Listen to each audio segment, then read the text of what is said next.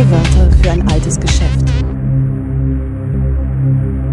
Ein elektronischer Raum im physischen Raum.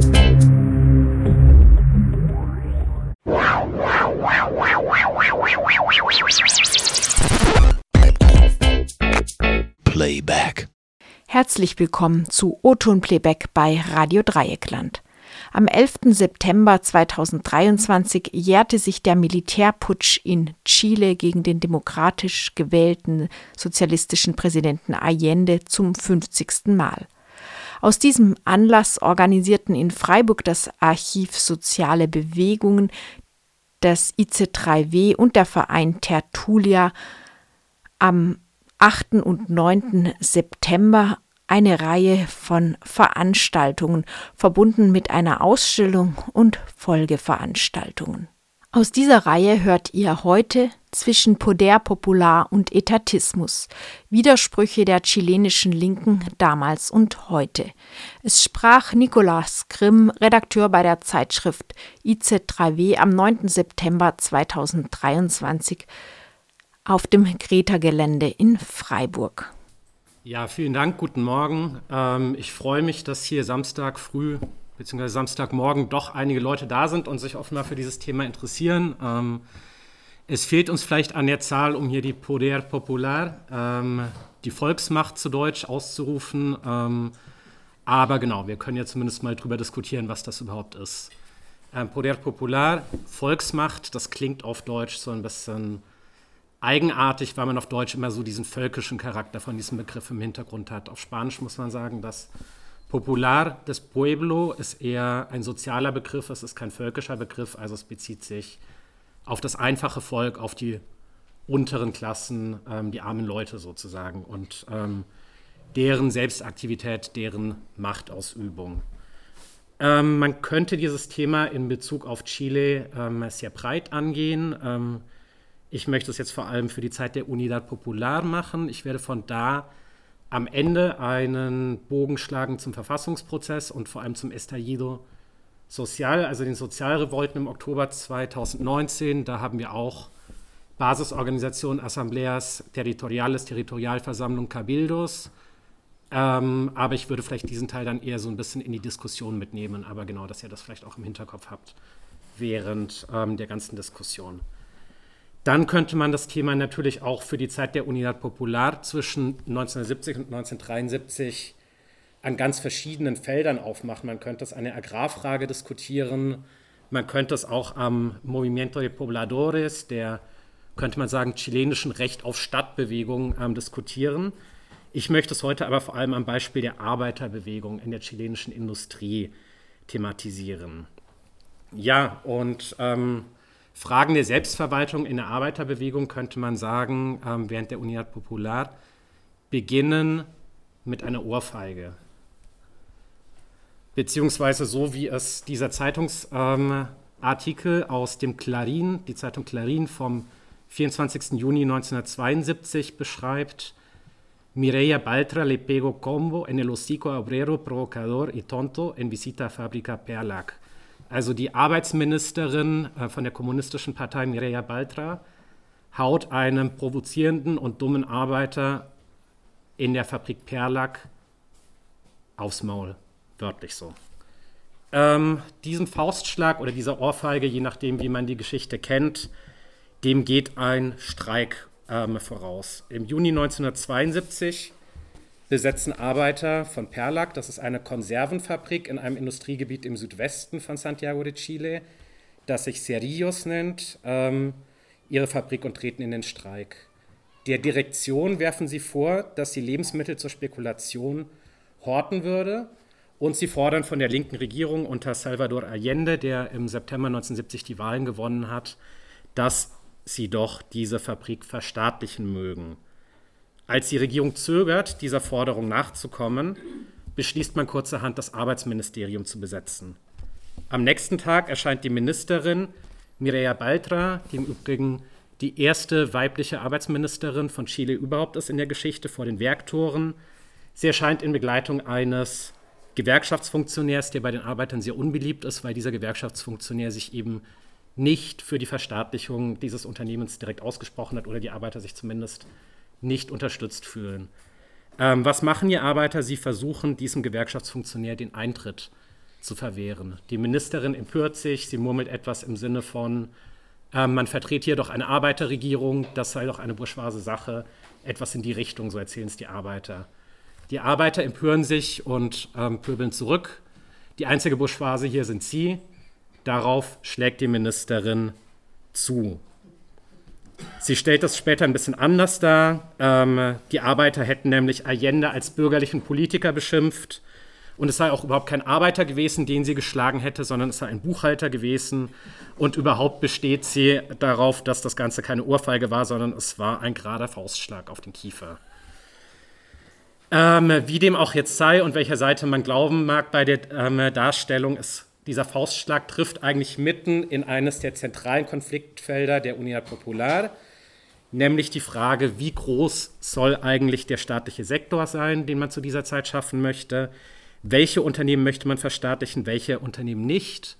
Und diese Frage wird eben nicht nur im Parlament heiß diskutiert, sondern es gibt eben auch direkte Aktionen von Arbeitern, die genau das einfordern, ähm, den Ausbau dieses staatlichen Sektors, und das wird nicht immer gut geheißen von der Regierung.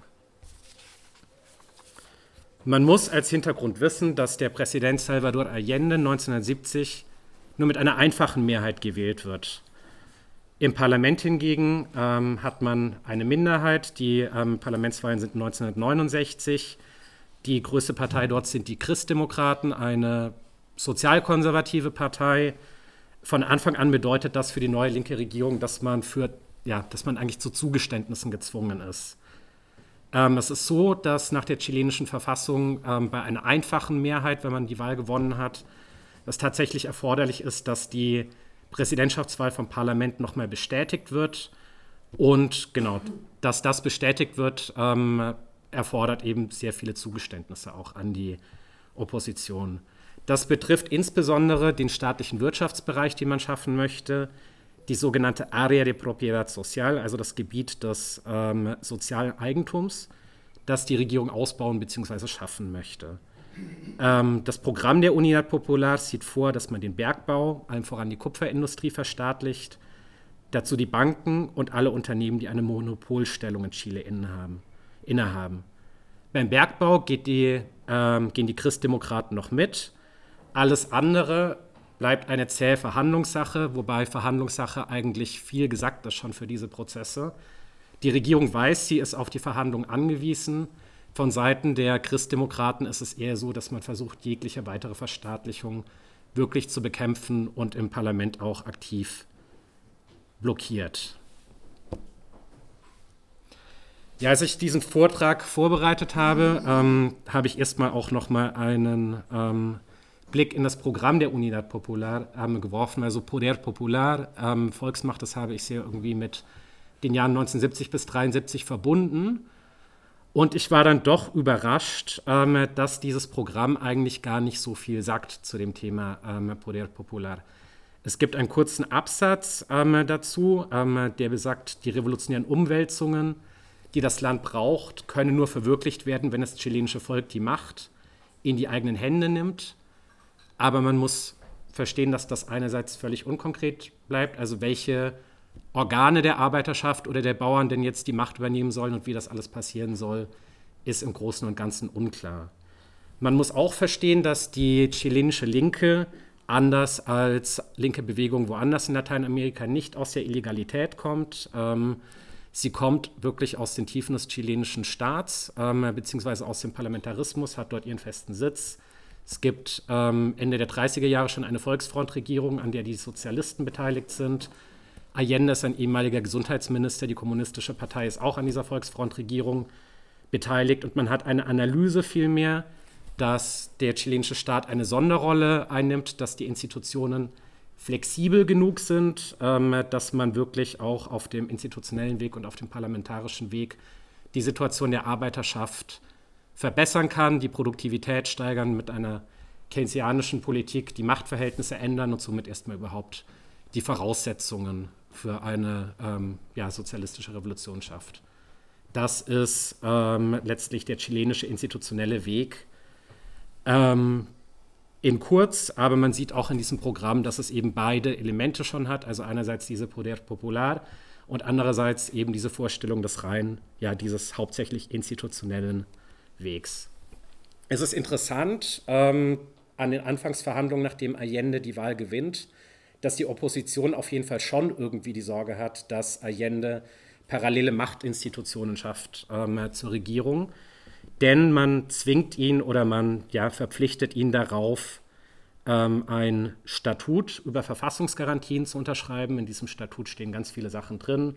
Sowas wie die Regierung achtet die Pressefreiheit, die Regierung achtet das Privateigentum an Produktionsmitteln, aber eben auch eine Passage, die besagt, in keinem Fall dürfen sich diese Institutionen, und dann werden verschiedene zivilgesellschaftliche Einrichtungen und Vereinigungen genannt, zum Beispiel Nachbarschaftsversammlungen, Mütterzentren, Gewerkschaften und andere Organisationen, den Namen des sich den Namen des Volks oder seine Repräsentation anmaßen, noch dürfen sie Befugnisse beanspruchen, die eigentlich den staatlichen Behörden zustehen.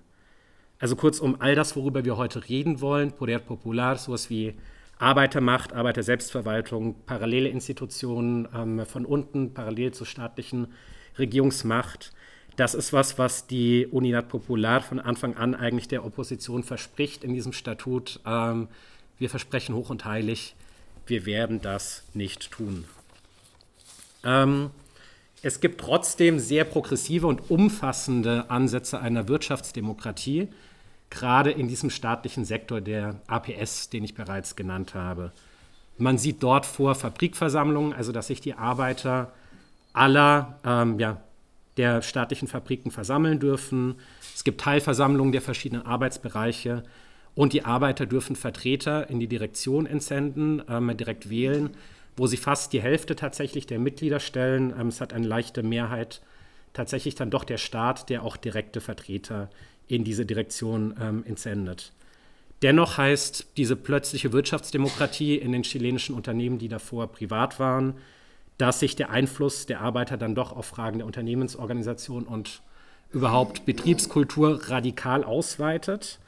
In manchen Fabriken haben diese Fabrikversammlungen tatsächlich politischen Charakter, also man verwendet sie, um zu mobilisieren für ähm, ja, Demonstrationen, Proteste ähm, zugunsten der Regierung. In vielen anderen Fabriken haben diese Fabrikversammlungen und diese Betriebsdemokratie letztlich vor allem den Zweck, dass man die Unternehmensorganisation verbessert. Und das soll vor allem so der Wunsch der Regierung der Produktivitätssteigerung ähm, dienen. Was das Ganze nicht ist, ähm, es sind keine Institutionen zur, sage ich mal, wirtschaftlichen Planung auf gesamtstaatlicher Ebene. Ähm, da gibt es Konzepte von der Gewerkschaft und auch von der Unidad Popular, aber es ist nicht so, dass man wirklich Arbeiter in Planungskommissionen oder sowas entsendet, die dann aktiv eine ähm, Wirtschaftsplanung machen wollen. Da gibt es eher ähm, ja, Weisungen von, ähm, von der Regierung. Wir müssen einfach die Produktivität steigern, die Lebenssituation der Arbeiter verbessern.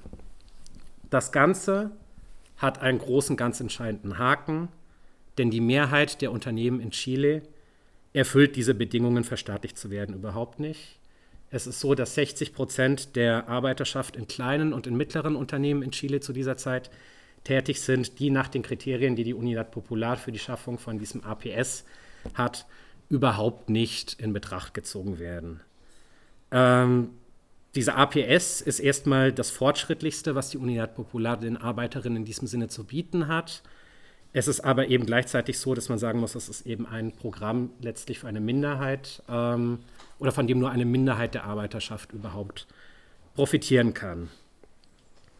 Ähm, überhaupt wäre die Ausweitung von diesem staatlichen Sektor jetzt auf kleine oder mittlere Unternehmen ein absoluter Albtraum der ähm, Opposition gewesen. Also auf parlamentarischem Weg kann man das gar nicht erst diskutieren. Aber es gibt einige interessante Hintertüren, wie man den parlamentarischen Weg umgehen kann. Denn es gibt die Möglichkeit, rechtlich und ganz legal Unternehmen per Staatsintervention ähm, zu verstaatlichen. Zum Beispiel in einem Fall, wenn man feststellt, dass sie lebenswichtige Güter produzieren, oder in einem anderen Fall, wenn sie ihren Zweck zu produzieren nicht erfüllen, also wenn sie zum Beispiel als stillgelegt bewertet werden. Und hier wird es spannend, denn das schafft tatsächlich Spielraum für die Arbeiterbewegung und für die Gewerkschaften von unten, ähm, dass sie Verstaatlichung fordern, nämlich in einem Zweitschritt. Man streikt und besetzt eine Fabrik. Diese Fabrik, wenn der Arbeitskampf nicht geregelt werden kann, kann als stillgelegt bewertet werden, wenn denn der Staat und das Arbeits- und Wirtschaftsministerium es so wollen. Und im zweiten Schritt kommt dann die Staatsintervention, das heißt die Enteignung und man nimmt dieses Unternehmen in die APS auf. Und das heißt, wir können diese gesamte Auseinandersetzung um den staatlichen Sektor in Chile eigentlich als ein permanentes Tauziehen betrachten. Einerseits ein Tauziehen zwischen der Opposition und der Regierung, die verhandeln, aber eben auch zwischen den Belegschaften an der Basis, die sagen, uns geht das zu langsam manchmal und die das eben aktiv einfordern. Manchmal heißt man das in der Regierung gut, dass sie das einfordern, manchmal ist man darüber nicht so glücklich. Ja, und deswegen auch die ähm, Größe, die man für diesen staatlichen Sektor vorgesehen hat, sie variiert. Anfangs ähm, sieht man 90 Unternehmen für diesen staatlichen Sektor vor. Ähm, es sind am 11. September 1973, also am letzten Tag der Regierung, Allende tatsächlich 260 Unternehmen, die diesem staatlichen Sektor zugerechnet werden. Das heißt, man hat es wirklich durch Basiskämpfe geschafft, extrem auszuweiten. Im Juni 1972 ist es dann so, dass die zunehmende Unmut, ähm, ja, es einfach Unmut gibt in großen Teilen der Arbeiterschaft, weil das im Parlament die Verhandlungen schleppend vorangehen. Es gibt immer mehr Forderungen nach Verstaatlichung und im südwestlichen Industriegürtel in ähm, Cerrillos betrifft das eben nicht nur das Unternehmen Perlac, sondern es betrifft einige weitere Unternehmen, zum Beispiel das Chemieunternehmen Polychron und das Aluwerk Aluminius El Mono. Wenn ich jetzt von ähm, Industriegürtel bzw. von Cordon Industrial rede, dann meine ich jene neuen Industriegebiete in Santiago, die, in denen sich sehr viele Unternehmen, sehr viel Industrie konzentriert, die vor allem in wenigen Jahrzehnten entstanden sind. Also binnen weniger Jahrzehnte fängt, findet in Santiago sowas wie eine industrielle Explosion statt. Es kommen sehr viele neue Unternehmen und mit diesen neuen Unternehmen kommen auch sehr viele Arbeiter, die neu nach Santiago ziehen. Das ist eine junge Arbeiterschaft, das ist eine sehr gebildete ähm, Arbeiterschaft und das ist auch eine radikale und organisierte ähm, Arbeiterschaft. Diese Industriegebiete, das sieht man hier ganz gut, die organisieren sich sozusagen an den Verkehrsachsen. Cerillos wäre dieser bei der Nummer 7, also der ist im Südwesten ähm, gelegen an einer Verkehrsachse, die führt ähm, ja, direkt zu den Hafenstädten. Es gibt in dieser Region neben, ähm, neben Industrie eben auch noch ein Treibstoffdepot und es gibt auch einen lokalen Flughafen. Das heißt, ähm, es ist einfach infrastrukturell ein sehr wichtiger Ort in Santiago und es bietet tatsächlich Handlungsoptionen für militante Arbeitskämpfe. Am 29. Juni dann versammeln sich Gewerkschaftsvertreterinnen aus 30 Unternehmen dieses Industriegürtels. Sie solidarisieren sich mit den Forderungen der Verstaatlichung der drei Unternehmen, die ich gerade genannt habe und man beginnt sich das Arbeiterkommando des Industriegürtels Sirius Maipu zu nennen. Am 30. Juni mobilisiert dieses Arbeiterkommando dazu, Barrikaden zu errichten, den Cordon Industriel abzuriegeln und am selben Tag gibt das Wirtschaftsministerium der Forderung der Verstaatlichung dieser drei Unternehmen tatsächlich nach und verspricht, sie zu verstaatlichen. Die Unidad Popular, stellt diese Dynamik vor eine ganz zentrale Herausforderung, denn es gibt einen Flügel, der der Meinung ist, man steckt im Parlament ohnehin in eine Sackgasse und der begrüßt das. Genau solche Aktionen, die brauche es. Und es gibt einen anderen Flügel um den gemäßigteren Teil der Sozialisten und vor allem auch um die kommunistische Partei, der bei derartigen Aktionen immer die Sorge hat, dass man sich doch den Dialog ähm, verbaut.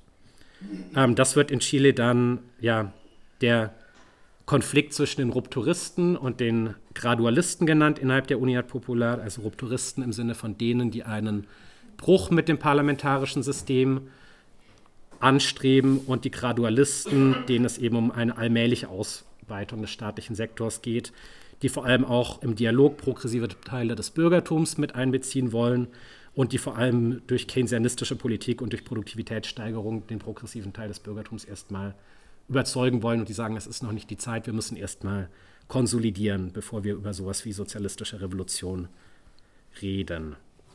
Ähm, das ist zunehmend im Juni, Juli 1972 ähm, spitzen sich diese Konflikte in der Unidad Popular zu. Ähm, insbesondere bricht das auf angesichts eines Ereignisses in Concepción am 27. Juli. Dort mobilisieren, ja, man könnte das sagen, im Großen und Ganzen ist es der linke Flügel, die Rupturisten der Unidad ähm, Popular, zu einer, ähm, zu einer Versammlung von Konzeption, dem vorausgegangen ist, dass die Regierung nicht nur einen rechten Protestmarsch verboten hat, sondern, weil man um den sozialen Frieden besorgt ist, eben auch eine linke Gegendemonstration im Mai. Ähm, das sorgt für große Empörung im linken Flügel und man ruft eine Versammlung ein, zu der Gewerkschaften eingeladen werden, Basisorganisationen, ähm, zivilgesellschaftliche Organisationen. Und so heißt es im Aufruf, man redet dort über den in Anführungszeichen konterrevolutionären Charakter des Parlamentarismus und fordert die Regierung auf, sich auf die Kraft und organisierte Mobilisierung der Massen statt auf den Dialog mit der Rechten zu stützen. Das Ganze hat einen Appellcharakter an die Regierung. Man versteht diese Regierung immer noch als seine eigene Regierung, ähm, aber man möchte eben ähm, ja, einen Kurswechsel anstoßen. Allende hingegen re reagiert aus Santiago mit einem Brief, der klingt, als habe man in Konzeption soeben den obersten Sowjet ausgerufen und ähm, würde ihm die Regierungsmachtstreit ähm, ja, strittig machen. Er sagt in diesem Brief, der auch veröffentlicht wird dann in Zeitungen, es gibt nur eine einzige Regierung, nämlich diejenige, der ich vorstehe und die nicht nur rechtmäßig konstituiert ist, sondern die nach ihrem Klasseninhalt eine Regierung im Dienste der allgemeinen Interessen der Arbeiter ist. Mit dem tiefsten revolutionären Gewissen werde ich nicht dulden, dass irgendetwas oder irgendjemand versucht, gegen die rechtmäßige Regierung dieses Landes vorzugehen. Ähm, das wollen die Leute, die sich dort in Konzeption versammeln, ja gar nicht. Ähm, insofern irritiert diese Äußerung vielleicht. Ähm, die sehen sich ja überhaupt nicht als alternatives Machtorgan. Es gibt dort Leute, die sagen, man muss alternative Machtorgane schaffen ähm, und ähm, die sowas wie Arbeitermacht popular fordern, um den Prozess voranzubringen. Aber man versteht es vor allem als eine Diskussions- und Propagandaveranstaltung. Es zeigt aber auch, dass es in den Debatten der Linken in dieser Zeit sehr viel um das Thema Doppelmacht geht, also ähm, ja, um die Frage einer Situation, wie in Russland zum Beispiel zu, vor der Oktoberrevolution, als sich die Räte, die Arbeiter- und Soldatenräte eben als zweiter Machtpol gegen die gewählte provisorische Regierung stellen. Allende ist jemand, der so eine Situation unbedingt vermeiden muss. So realistisch ist sie vielleicht zu dem Zeitpunkt gar nicht, aber man hat dieses Szenario vor Augen. Und es gibt natürlich auch die Teile in der Linken, zum Beispiel das Movimiento Izquierda Revolucionaria, ähm, die mir die ähm, linke ähm, revolutionäre Bewegung, die ähm, außerparlamentarisch ist und nicht formell Teil der Unidad Popular, aber mit ihr verbündet ist in manchen Fragen, die genau das fordert. Also ähm, Doppelmacht schaffen, ein Poder Popular, die Cordones Industriales ähm, aufbauen, Rätemacht schaffen, sozusagen auf dieser Grundlage. Ähm, ob die Leute in der Fabrik und in Cordones das tatsächlich auch sehen, ist noch mal eine ganz, so sehen, ist nochmal eine ganz andere Frage. Ähm, dennoch ist man auch seitens der Regierung drei Monate später dankbar, dass man, als im Oktober 1972 ein Unternehmerstreik ausbricht, man eben nicht allein auf die etablierten staatlichen Institutionen setzen muss. Es ist im Oktober so, dass Industrieverbände und Transportunternehmer in einen Streit, in einen Streik treten, also einen Streik, der nicht von den Arbeitern ausgeht, sondern eben von der Unternehmerschaft und versuchen, das Land lahmzulegen. Ähm, man weiß, dass im März 1973 Wahlen stattfinden werden. Ein Teil versucht einfach die Regierung zu destabilisieren mit Blick auf diese Wahlen. Einem anderen Teil geht es tatsächlich so weit, dass man versucht, das Land zu destabilisieren und hofft, das Militär schreitet mit einem Putsch ein. Ähm, ja, gerade ein Transportstreik hat für Chile ganz fatale Folgen, denn das Land hat kein nennenswertes Eisenbahnnetz. Ohne Transportunternehmen gibt es keinen Treibstoff, es gibt keine Rohstoffe für die Fabriken, es gibt, ja, Lebensmittel können nicht transportiert werden, die Fracht bleibt in den Häfen. Gleichzeitig lässt der Industriellenverband tatsächlich die Werkstore der Fabriken schließen. Ähm, es schließen sich dem Teile der Mittelschicht und des Handels auch noch an. Dass Allende in diesen Tagen im Oktober, November nicht stürzt, ist vor allem den Arbeitern in den Industriegürteln, in den, Industriegürteln, in den Cordones zu verdanken, die eben diese gesamten systemrelevanten gesellschaftlichen Aufgaben, ähm, die lahm liegen, übernehmen. Das heißt, man beginnt einfach illegal die besetzten, ähm, die geschlossenen Fabriken zu besetzen. Man produziert dort weiter. Damit die Arbeiter überhaupt zur Arbeit kommen, beschlagnahmt man und entführt Busse. Man ähm, ja, beschlagnahmt auch Lastwägen, um überhaupt die Ware und die Rohstoffe ähm, zu transportieren. Und weil teilweise die Läden nicht offen haben und geschlossen sind, geht man tatsächlich auch zum Direktvertrieb der Ware über. Also man organisiert selbst den Verkauf von ähm, Lebensmitteln und wichtigen Konsumgütern. Das, was ich gerade beschrieben habe am Anfang ähm, bei Perlac und ähm, in Sirius Maipo, dass sich so ein selbstorganisierter Cordon gründet, das findet in ähm, Santiago in ganz vielen dieser Ballungs industriellen Ballungsräume letztlich ähm, statt. Santiago erlebt sowas wie einen roten Oktober. Es werden insgesamt 65 Unternehmen in dieser Zeit über Besetzungen und dann über staatliche Intervention in den staatlichen Sektor APS aufgenommen. Ähm, Raphael Kries, der damals zum Gewerkschaftsflügel der Sozialistischen Partei gehört, spricht in seinen Erinnerungen von ungefähr 100.000 Arbeiterinnen, die die Cordones für solche Alltagsaufgaben mobilisieren können.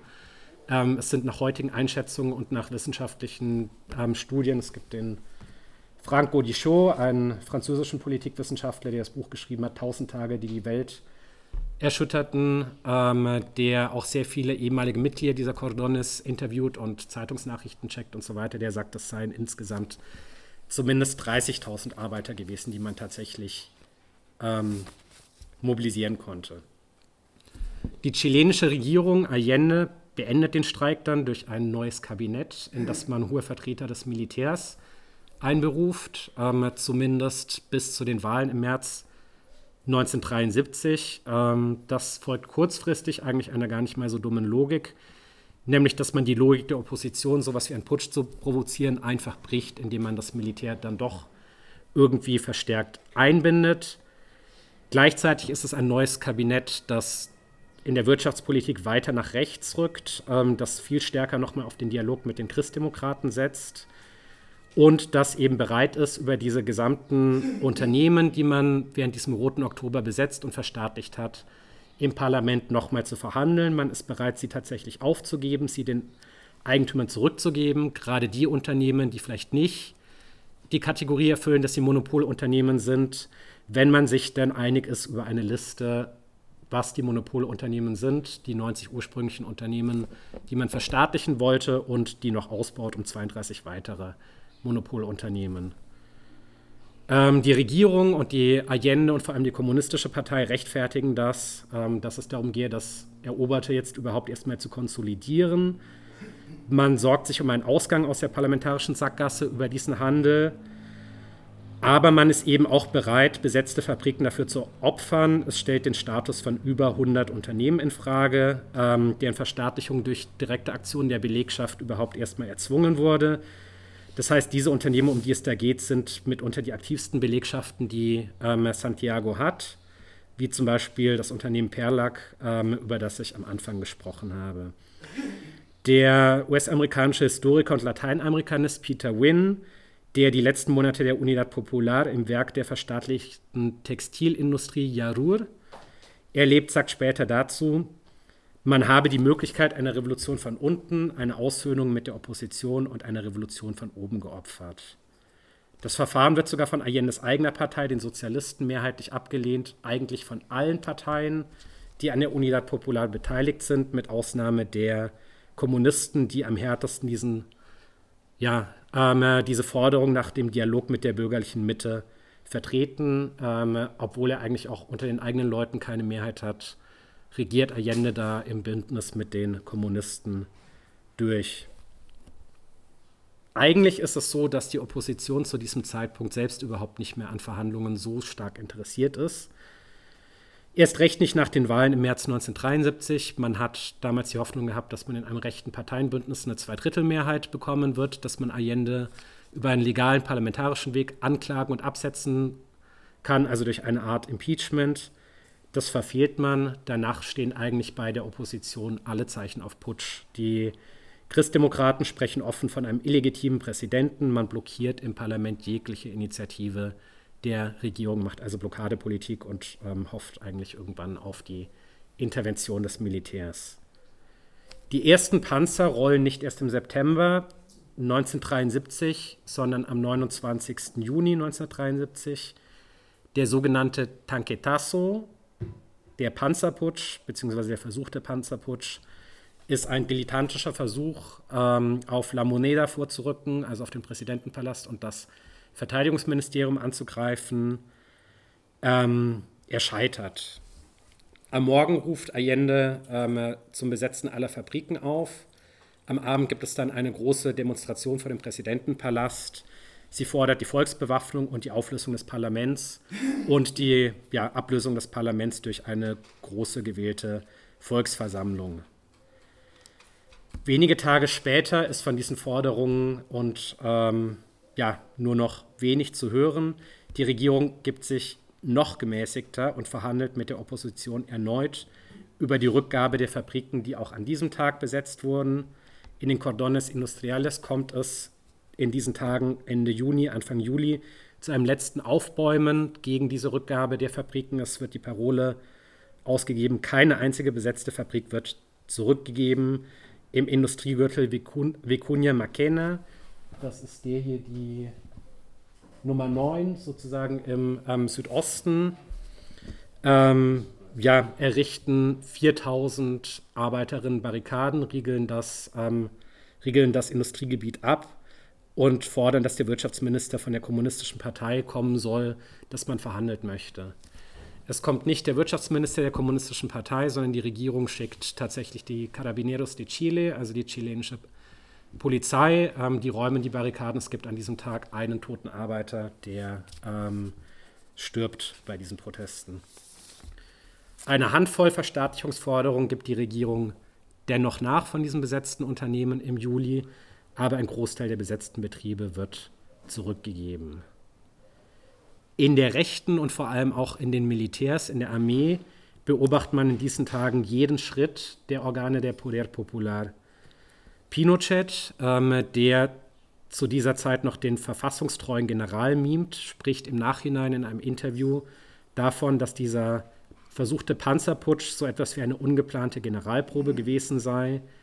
Die Extremisten haben die Mittel, die es in den zentralen und äußeren Industriegebieten, in den zentralen und äußeren Industriegürteln haben und die Waffen, über die sie verfügen, offengelegt, sagt er.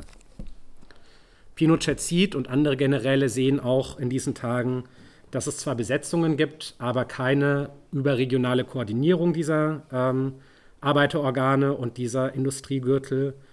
Ähm, die Rechte spricht immer von diesen Cordones als Nestern bewaffneter marxistischer Guerillas. Man sieht an diesem 29. Juni, die Arbeitermassen gehen unbewaffnet mit bloßen Händen auf die Straße. Es gibt die bewaffneten Arbeitermassen nicht.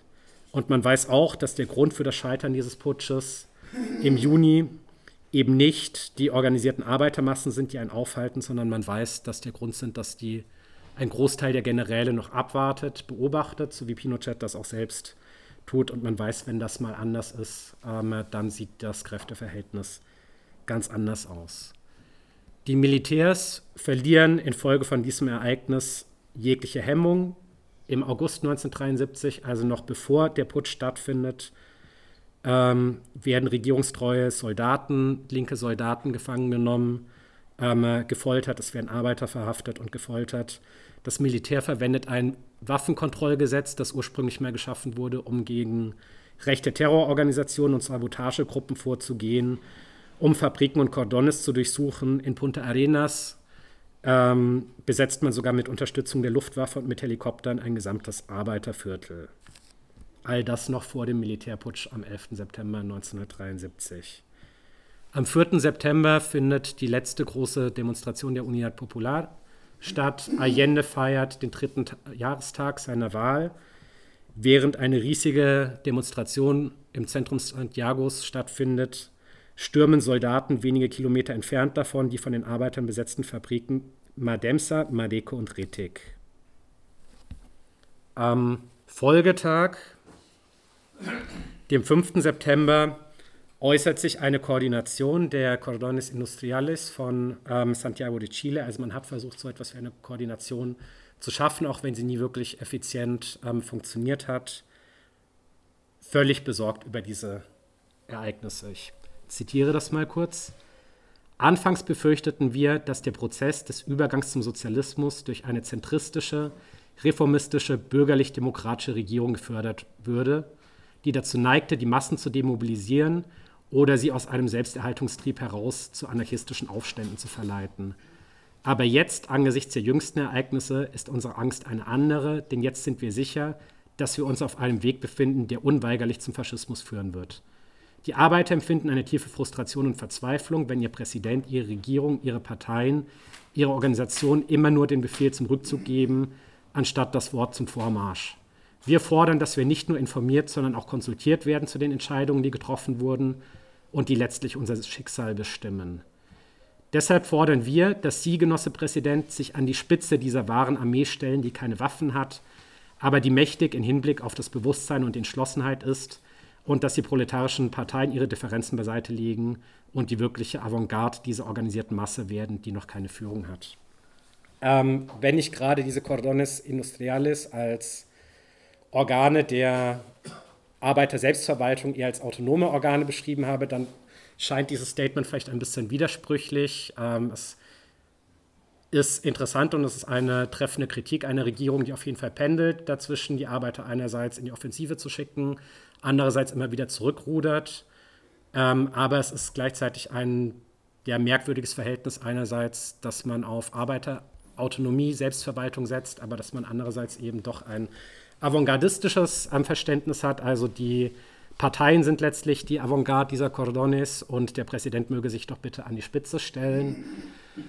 Ähm, es ist so, dass wir das nicht rein als autonome Organ verstehen dürfen, diese Cordones Industriales, sondern es sind tatsächlich die Parteien, die in der Unidad Popular wirken und vor allem auch die, der rupturistische Flügel, also der linke Flügel der Unidad Popular, der ganz zentral diese Cordones auch mit aufbaut und der da drin arbeitet und eigentlich all die Widersprüche, die sich durch die Unidad Popular auch durchzieht, die finden wir auch in den Cordones wieder. Es ist wahrscheinlich so, dass dieser Brief, den ich gerade vorgelesen habe, von Mitgliedern des linken Flügels der Sozialistischen Partei ähm, verfasst wurde und dann von den Cordones beschlossen.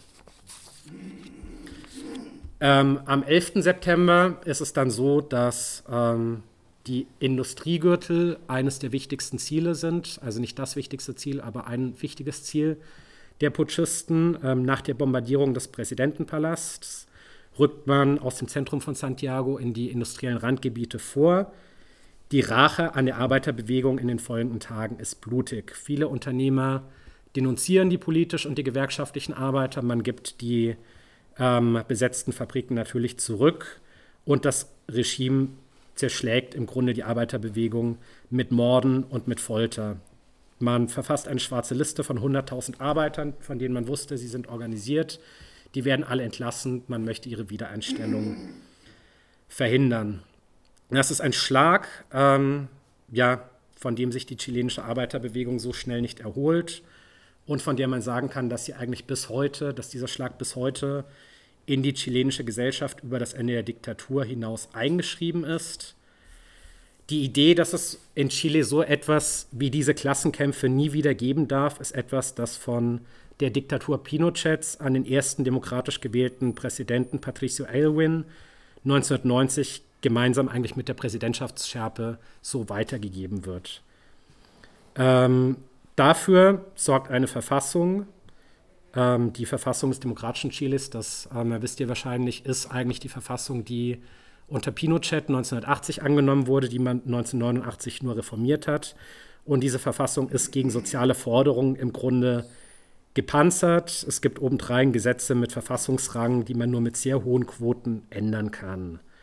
Das Ganze kann man als das politische System, das daraus entsteht, kann man als eine Konsensdemokratie bezeichnen, also ein System, das die Linke aufgrund hoher parlamentarischer Quoren, also Mehrheiten, die für grundlegende Forderungen oder ja für grundlegende Reformpolitik nötig wären, dazu zwingt, permanent mit der Rechten zu sprechen, statt mit der eigenen Anhängerschaft. Also redet lieber mit der Rechten, als eure eigenen Anhänger zu mobilisieren, ist diese Forderung, ähm, die in dieser Verfassung eigentlich immer mitschwingt.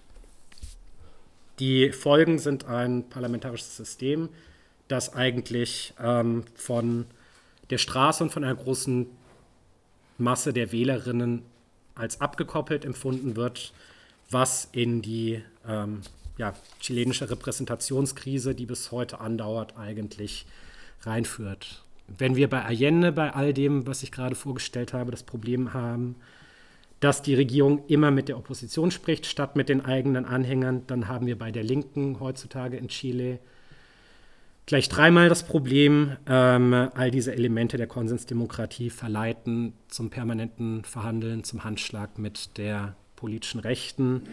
Ich erinnere zum Beispiel an das parteiübergreifende Abkommen ähm, für den sozialen Frieden und für eine neue Verfassung vom 15. November, als Bewegung auf der Straße nach einem sozialen Aufstand eigentlich fordern, dass der ähm, Präsident Sebastian Piñera zurücktritt. Stattdessen bleibt der Präsident im Amt. Ähm, das Ganze wird ihm ermöglicht unter Mitwirkung der Linken. Und es wird ein Verfassungsprozess in Gang gesetzt, der gesteuert wird vor allem von den politischen Parteien und vom Parlament aus, so sieht man es zumindest vor. Und das Ganze steht im klaren Gegensatz zur Forderung eines Verfassungsprozesses von unten, wie in Cabildos und Asambleas Territoriales fordern. Ähm, dort taucht der Begriff der Poder Popular tatsächlich wieder auf in diesen Cabildos und Asambleas Territoriales. Darüber können wir vielleicht gleich im, An im Anschluss in der Diskussion sprechen. Aber diese Ansätze von Poder Popular und von Selbstverwaltung und Demokratie von unten werden letztlich 2019 und dann vor allem auch 2020 leider im Laufe der Pandemie einerseits vom Etatismus und vom Institutionalismus der institutionellen Linken in Chile erstickt. Ähm, und dann eben leider auch von der Pandemie, die dieser Basismobilisierung dann leider auch ähm, Einhalt gebietet. So, vielen Dank.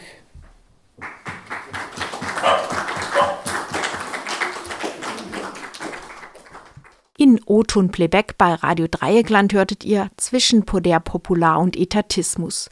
Widersprüche der chilenischen Linken damals und heute. Ein Vortrag von Nicolas Grimm, Redakteur bei der Zeitschrift IZ3W, im Rahmen der Veranstaltungsreihe 50 Jahre Putsch in Chile, 50 Jahre Solidaritätsbewegung aus Anlass des 50. Jahrestages des Putsches am 9. September 2023 auf dem Kreta-Gelände in Freiburg.